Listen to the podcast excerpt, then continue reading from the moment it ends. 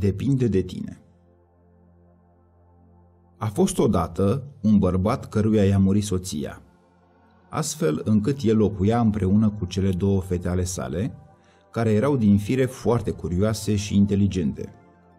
Fetele îi puneau mereu multe întrebări, la unele știa să răspundă, la altele nu. Tatăl lor își dorea să le ofere cea mai bună educație, de aceea, într-o zi, și-a trimis fetele să petreacă o perioadă de timp în casa unui mare înțelept. Acesta știa întotdeauna să le răspundă la întrebările pe care le puneau. La un moment dat, una dintre fete a adus un fluture albastru pe care plănuia să-l folosească pentru a-l înșela pe înțelept. Ce o să faci?" a întrebat sora ei.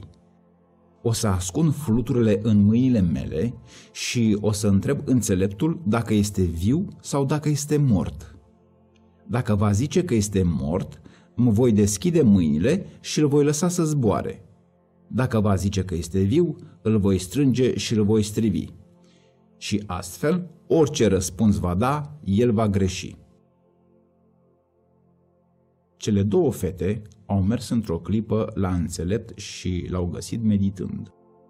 Am aici un fluture albastru. Spune-mi, înțeleptule, este viu sau este mort?